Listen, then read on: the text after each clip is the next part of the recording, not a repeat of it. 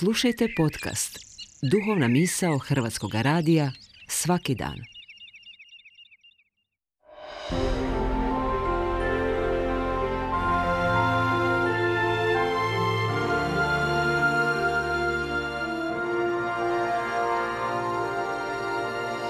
Duhovna misao. Urednica je Blaženka Jančić.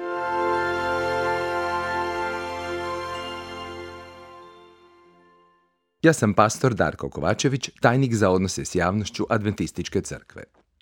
Većina kršćana vjeruje da je molitva važna u životu vjernika, ali mnogi ne shvaćaju zašto je molitva prijeko potrebna.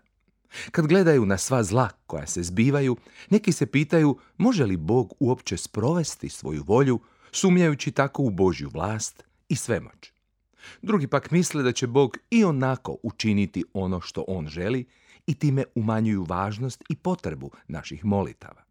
Drugim riječima, vjeruju u neku vrstu sudbine, pa zbog toga niti ne vide razlog da nešto posebno mole. Ali u Bibliji nema naznake da Bog određuje nekakvu sudbinu ljudi. Naša sudbina ili budućnost je u našim rukama. Možemo izabrati koga i što želimo. A ako želimo Boga i spasenje, molitva nam je prijeko potrebna. Zašto? Pitat će neki. Na prvoj stranici Biblije čitamo. I reče Bog, načinimo čovjeka na svoju sliku, sebi slična, da bude gospodar ribama morskim, pticama nebeskim i stoci i svim gmizavcima što puze po zemlji. Na svoju sliku stvori Bog čovjeka. Na sliku Božju on ga stvori, muško i žensko stvori ih. Božja je volja bila da čovjek bude gospodar zemlje. Izvorni jezik Biblije kaže da je Bog ljudima dao vlast, da budu upravitelji svega, ali im je dao i slobodnu volju zbog svojeg karaktera ljubavi. Nažalost, čovjek je vlast koju je dobio od Boga predao Sotoni, pobunjenom anđelu, Luciferu, koji mu je tu vlast zapravo preoteo. Zato čitava povijest, a i naši današnji dani svjedoče o zlu koje postoji i vlada našim planetom. Upravo zato nam je prijeko potrebna molitva, kojom zazivamo Boga i njegovu volju za nas. Tako ponovno priznajemo Boga za našeg gospodara i dajemo mu pravo pred njegovim i našim neprijateljem da djeluje u našim životima jer je to najbolje za nas.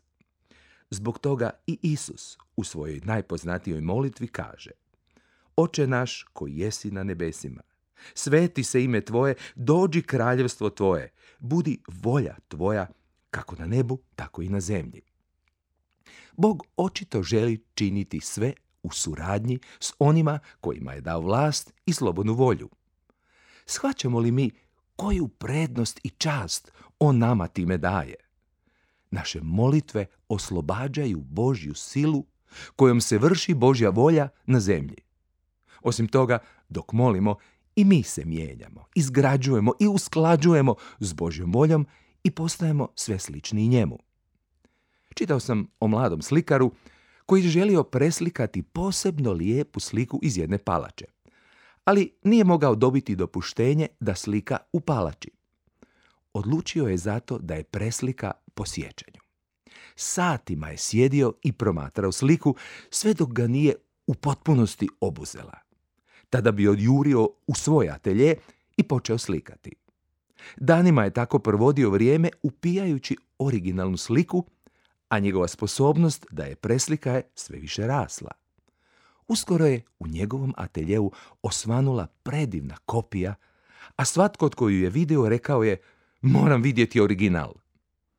I naš kršćanski život trebao bi biti vjerni prikaz našeg spasitelja Isusa Krista, tako da ljudi kažu moramo vidjeti i upoznati tog Isusa.